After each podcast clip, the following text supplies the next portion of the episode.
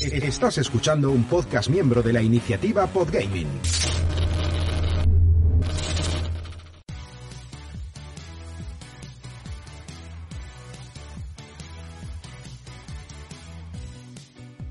Vivimos una era fantástica, llena de pelis molonas y series entretenidas. Pero eso no era todo. Grandes programas y dibujitos, música, libros y videojuegos. Los viejos frikis nunca mueren. Un podcast sin igual, lleno de nostalgia y fricadas sin parar.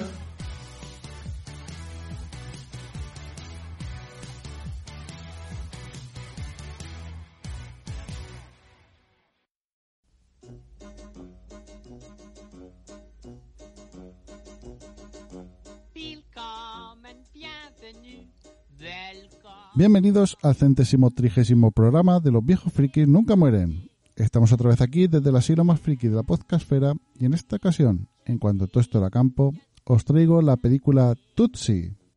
Y en te vas a quedar ciego con tanta maquinita del videojuego Gods and Goblins. Así que os dejo con la cuña de la sección y empezamos.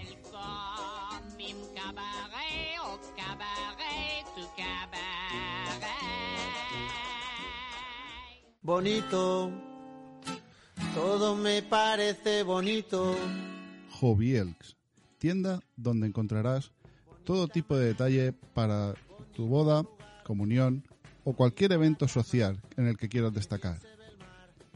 También puedes personalizar tu taza, alfombrilla de ratón y además se han especializado en el corte por láser, fresadora y manipulador de metraquilato, madera y diferentes materiales. Todo diseñado y producido por ellos mismos. Si tienes alguna idea en mente para los detalles de tu boda, no dudes en contactar con ellos y podrán hacerlo realidad. Podrás encontrarlos en www.hobbyelks.es. Hobbyelks, especialistas en ideas bonitas.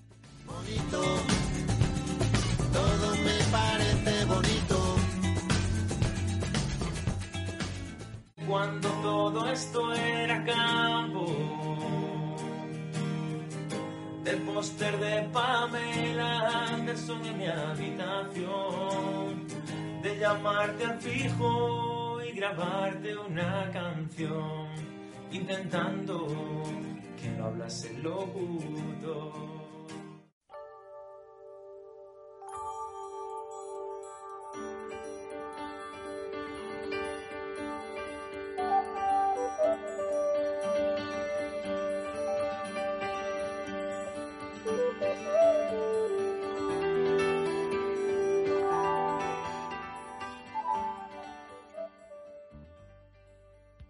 Tutsi es una comedia romántica, bueno, más bien una, una sátira romántica de origen estadounidense, estrenada en 1982, dirigida por Sidney Pollack y protagonizada por Dustin Hoffman. Su reparto incluye a Pollack, eh, Jessica Lange, eh, Terry Garr, eh, Daphne Coleman, Bill Murray, Charles Durning, eh, George Gain, Gina Davis en su debut y Doris Belak.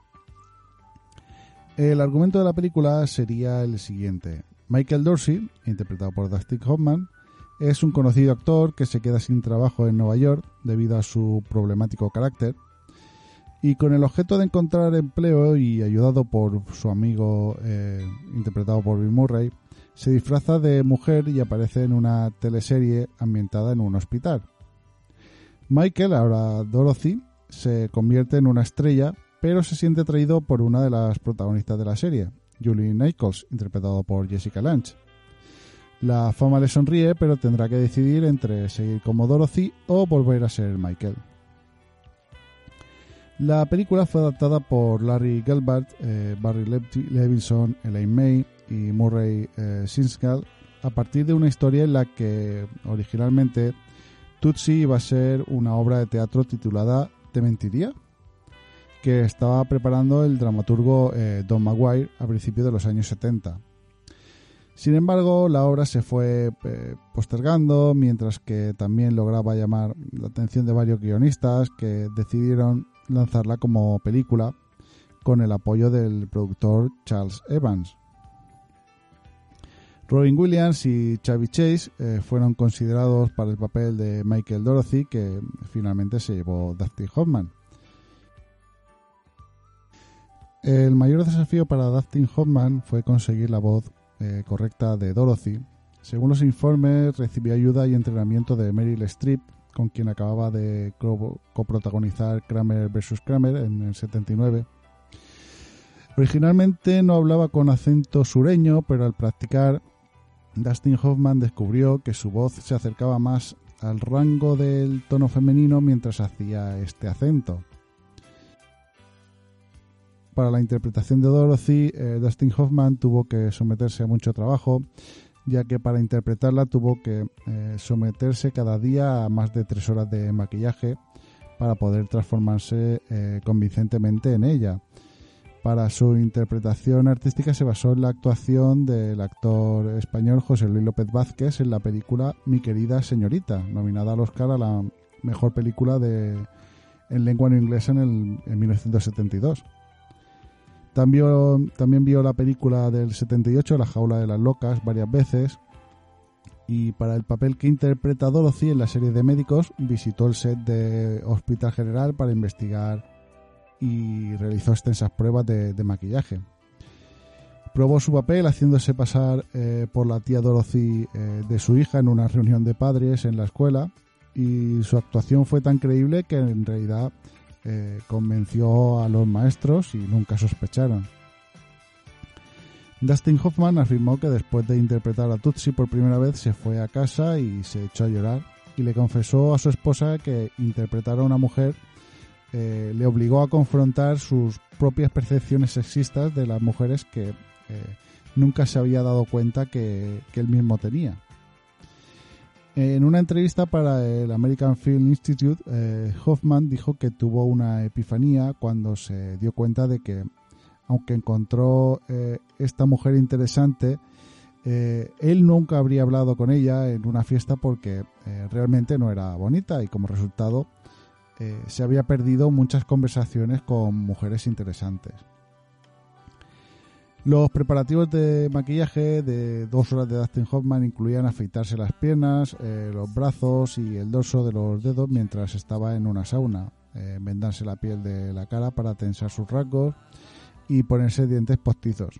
Sin embargo, ninguna cantidad de maquillaje duraba mucho tiempo y solo podía grabar durante tres o cuatro horas seguidas.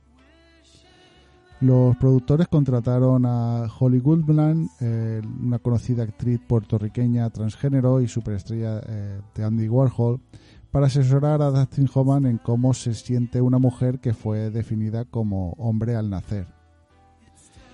Las escenas eh, ambientadas en el Russian Tea Room de la ciudad de Nueva York se grabaron en el restaurante real, con escenas adicionales en Central Park y frente a Bloomingdale's. También se grabaron escenas en Harley, Nueva York y en National Video Studios en la ciudad de Nueva York.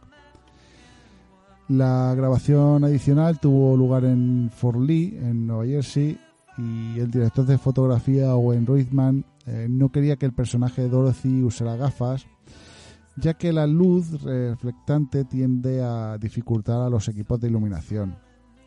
Sin embargo, tras algunas pruebas se decidió que las gafas eh, añadían una dimensión distintiva y halagadora, feminizaba más eh, su personalidad, creando una separación de género más notable entre los personajes de Dorothy y Michael. Eh, vamos, una cosa como pasa con Superman y Clark Kent.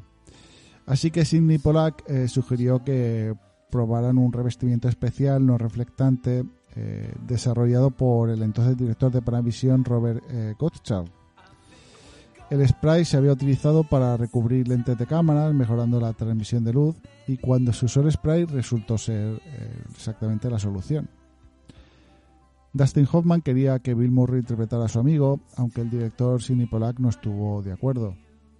Bill Murray acordó omitir su nombre de los créditos iniciales y de los carteles para evitar que el público esperase ver una película típica de Bill Murray, similar a, por ejemplo, a Los Corregibles Albóndigas o El Club de los Chalados.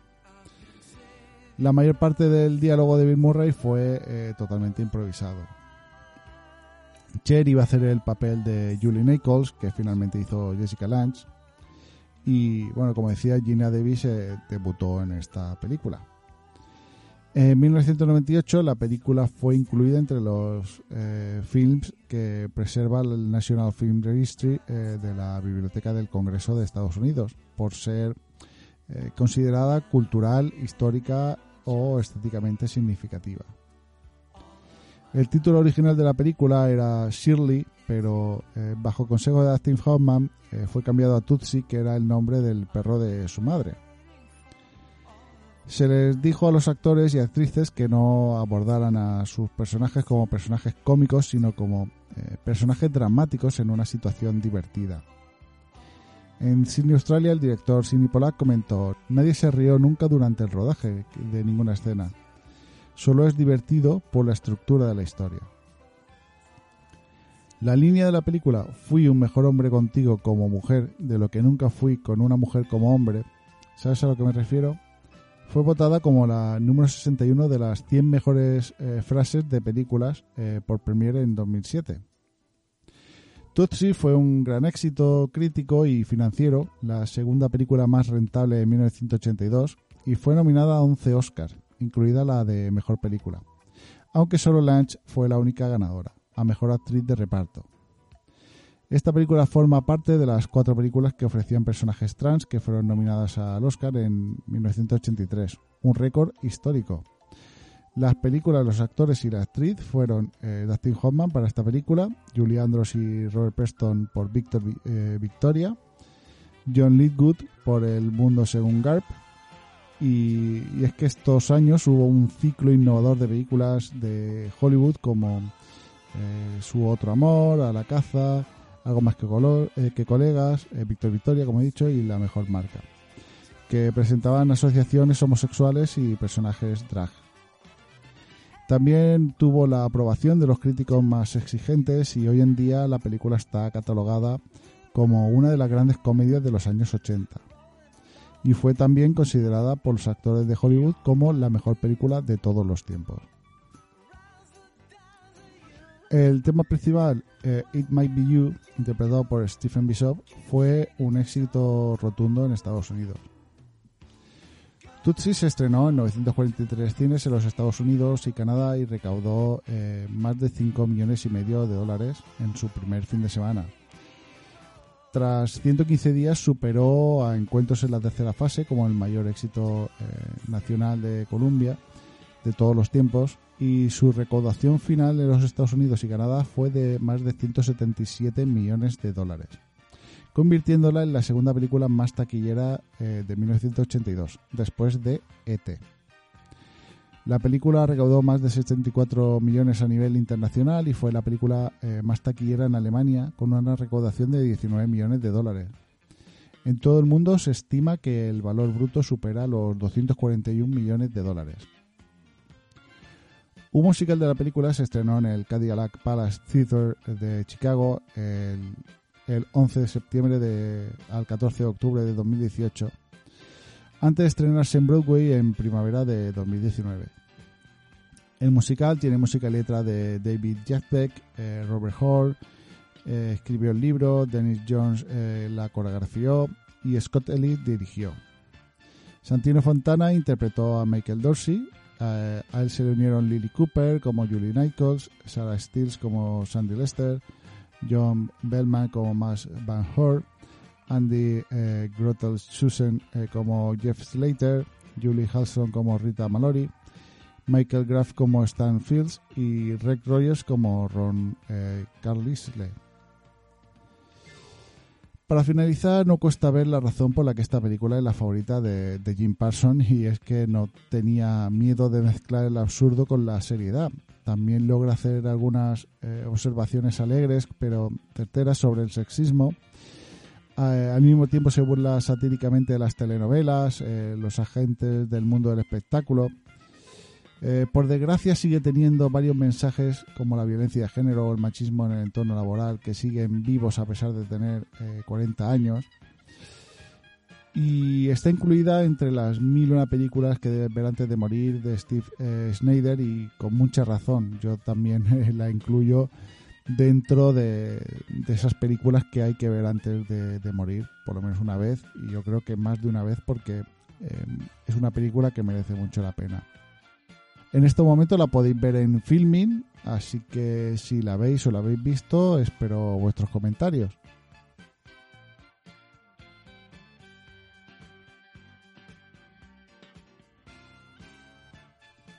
Ahora os dejo con Lola, que The Kings lanzó en junio de 1970. Fue escrita por Ray Davis y detalla un encuentro romántico entre un chico joven y una travesti que conoce en una discoteca del Soho en Londres. El sencillo forma parte del álbum eh, Lola vs. Powerman and the Money Gorown eh, Part 1 y alcanzó el número 2 en las listas del Reino Unido y el 9 en la lista de Estados Unidos. Y se encuentra en el puesto 442 en la lista de Rolling Stone de las 500 mejores canciones de todos los tiempos. La canción fue vetada en la cadena nacional británica por publicidad de Coca-Cola y por esta razón eh, Ray Davis se vio obligado a hacer un vuelo de ida y vuelta desde Nueva York a Londres e irrumpir la gira americana de la banda para cambiar esas palabras a Cherry Cola. Ahora, tras este breve inciso, sin más dilación, os dejo con la canción.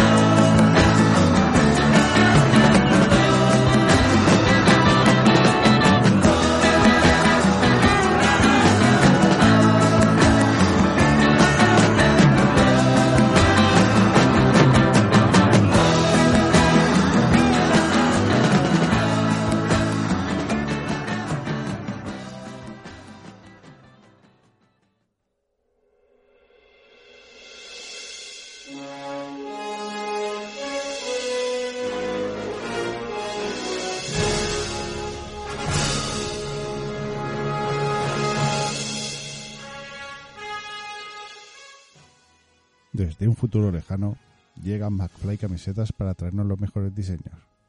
Si tú también quieres tener las mejores camisetas con diseños muy divertidos y originales, entra en su página www.macflycamisetas.com. También los podrás encontrar en Facebook, Instagram y Pinterest para ver qué nuevos diseños nos traerán. Camisetas McFly, las camisetas del futuro en el presente.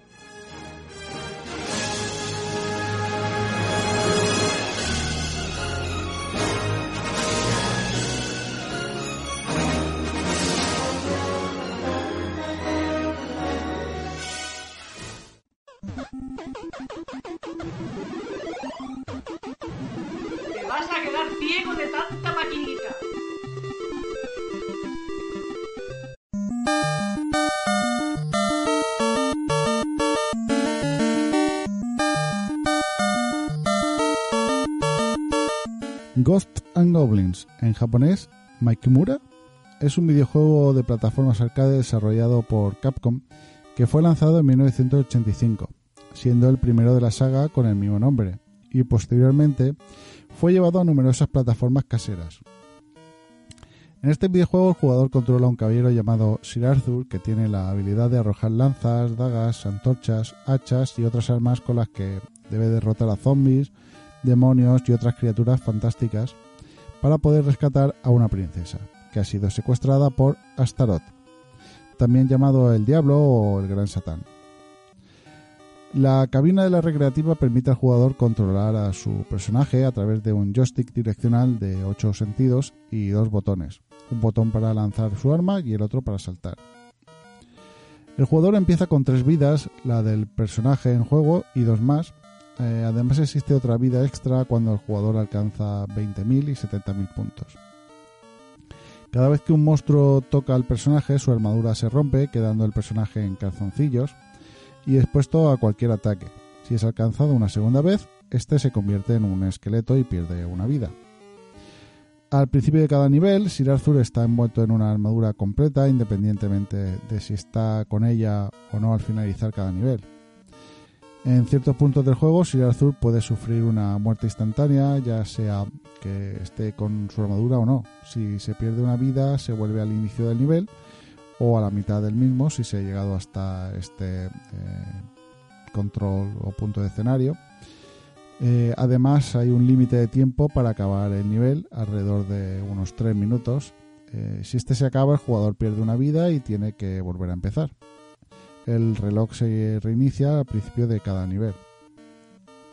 A lo largo del camino, el jugador puede coger nuevas armas, bonus y trajes extras eh, de armadura que pueden ayudar en esta tarea. En cada momento solamente puede llevarse una de las siguientes armas.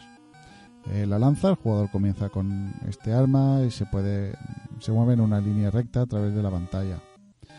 La daga, que es similar a la lanza, pero se desplaza eh, mucho más rápido. La antorcha es un arma mm, de dudoso valor, se mueve eh, de forma de arco descendiente desde el punto de lanzamiento eh, y entonces arde en el suelo alrededor de donde caiga, destruyendo eh, a los enemigos que entren en contacto con el fuego. Mata enemigos más rápidos que la lanza o la daga, pero la verdad es que es más difícil acertar, dado que tienes que calcular muy bien el, arco que hace la antorcha. El hacha se mueve igual que eh, la antorcha, sin embargo, eh, esta arma continúa a través de los enemigos, permitiéndote eh, que con una sola hacha puedes matar a varios enemigos. Más poderosa que la antorcha, pero nuevamente es difícil acertar al enemigo. Escudo o crucifijo similar a la lanza en el movimiento, pero con un alcance muy limitado.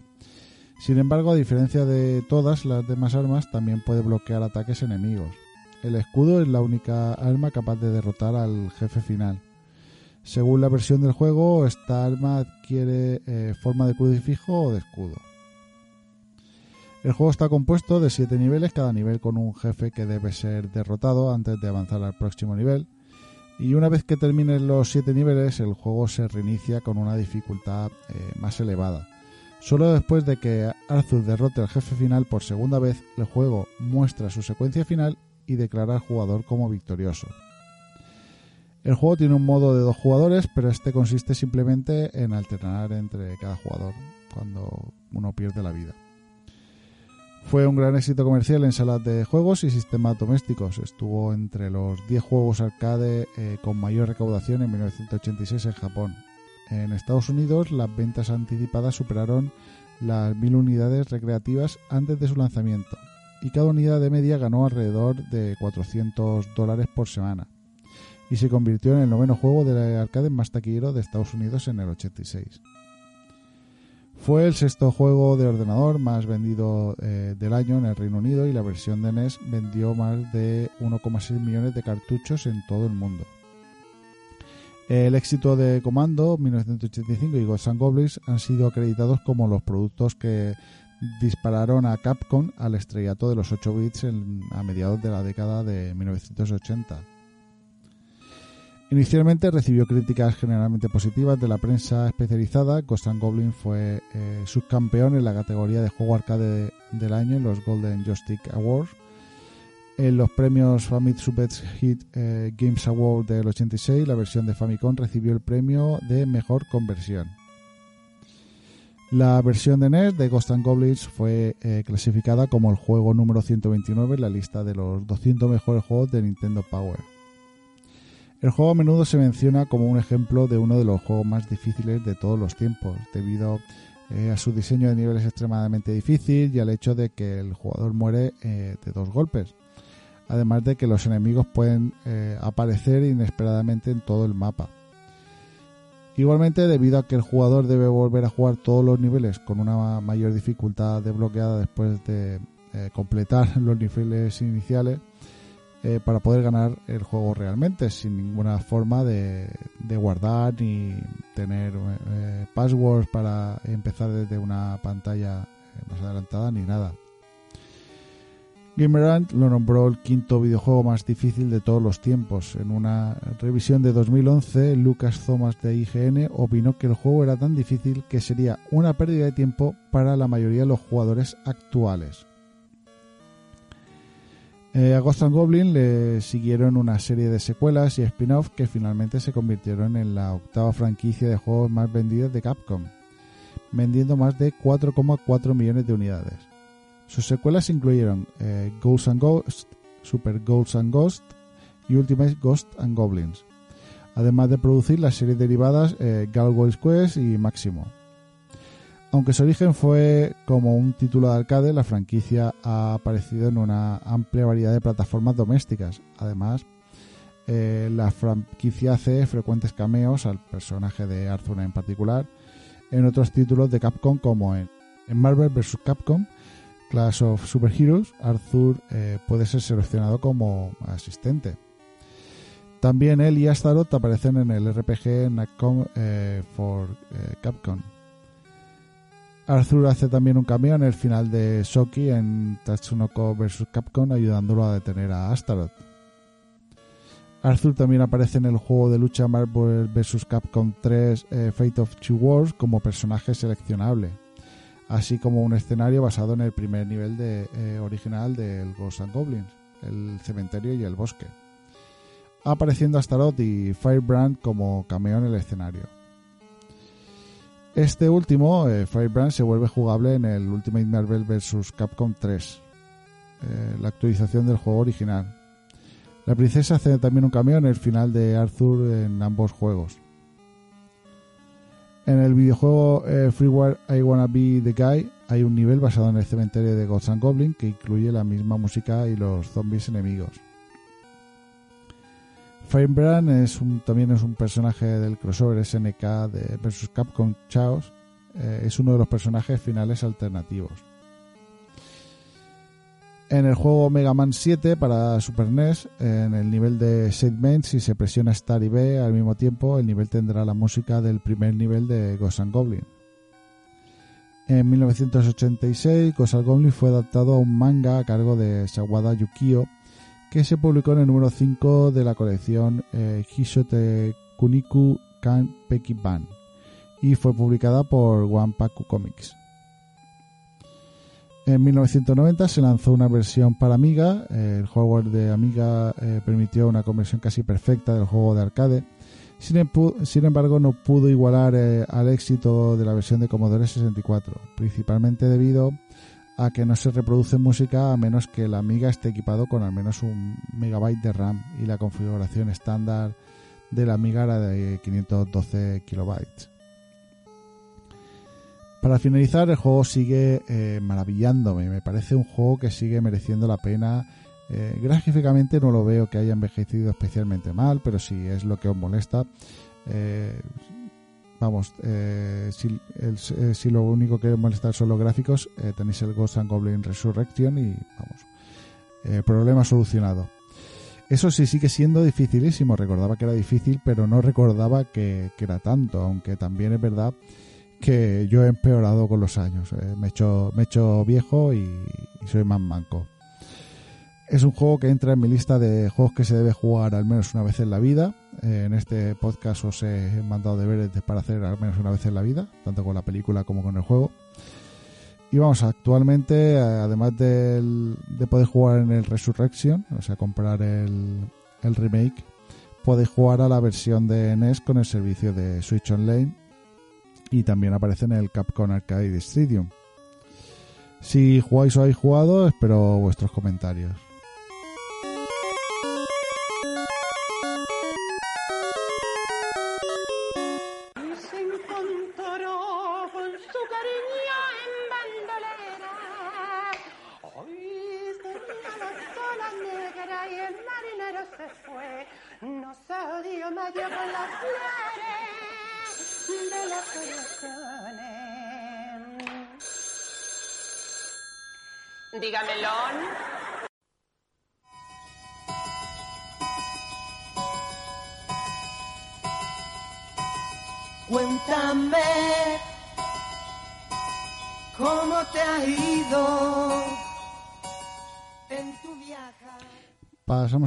En el podcast 129 de Elvira y Chile. Adrián Duarte decía, nunca la vi, pero es un personaje que me parece fascinante, Elvira. la verdad es que eh, el personaje de Elvira eh, en la cultura también se ha aparecido tantas veces que es un personaje que, como dices, es fascinante, aunque no lo hayas visto en la película. Yo creo que a todos eh, al final nos suena un poco en la cabeza eh, este personaje. Eh, yo te recomiendo que, que la veas porque yo creo que te podría gustar, Adrián. Eh, muchas gracias por el comentario. Un fuerte abrazo. Arqueología Nintendo decía, buen programa, uff. Hoy me quedo con el Drácula y no lo conocía y me he dejado con el culo torcido. la verdad que el Drácula y yo creo que no, no muchos conocen la faceta cantante de Andrés Pajares y eh, claro, eh, sorprende un poco cuando cuando se escucha por primera vez. Muchas gracias por el comentario, que Nintendo. Fuerte abrazo. En el mismo podcast, eh, Tayopis decía: Encantado de saludarte nuevamente, Yayo Friki. Qué de risa me llegué a dar con esta película en su momento. Salvando las distancias y por este humor subido de tono, me recuerda vagamente a Porky's, La revancha de los novatos y otras películas al estilo que surgieron en los 80.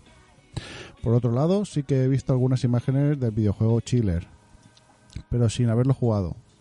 Ya tiene toda la pinta de ser un título cuyo único aliciente es la polémica que surgió a su alrededor, aunque es interesante como curiosidad. Por último, solo me queda decir que la canción de Drácula Yeye ha sido todo un descubrimiento de lo más divertido. un abrazo bien grande.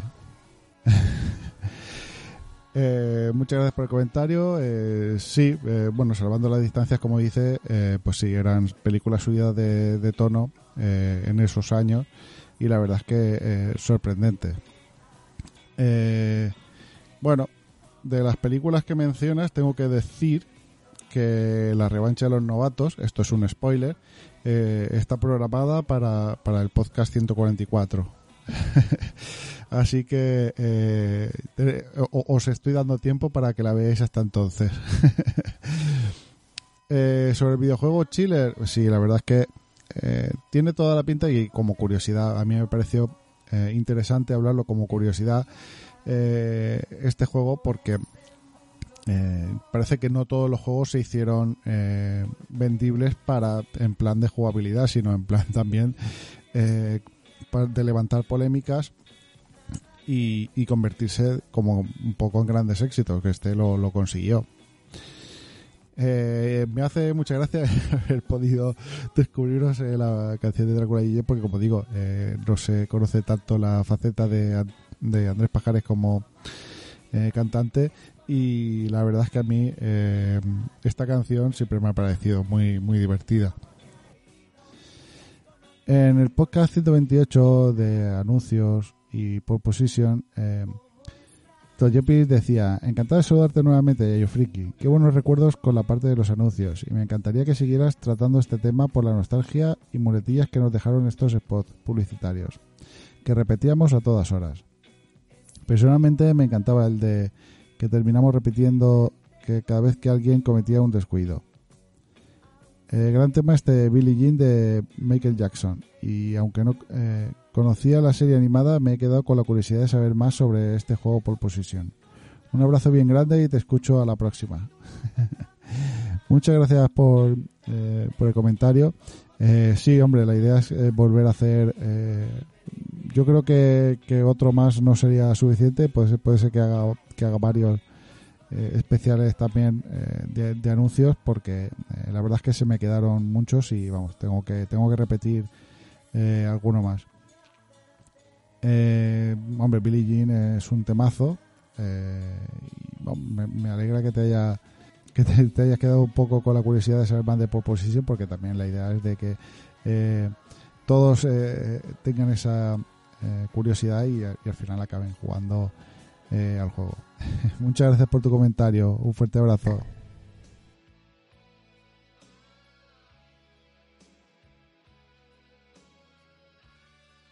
Bueno, y hasta aquí el podcast de esta quincena de los viejos frikis nunca mueren. Muchas gracias por haberme escuchado.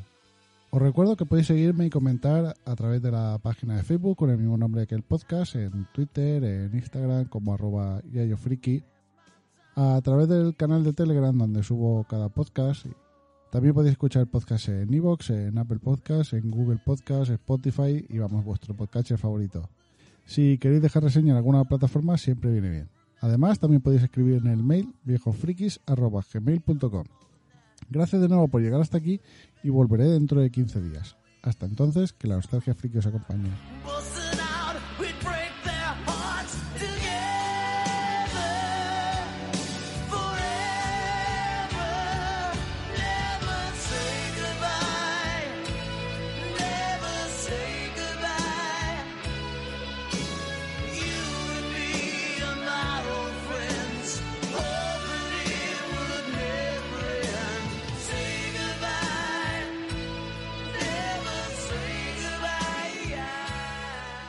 El Yayo Friki.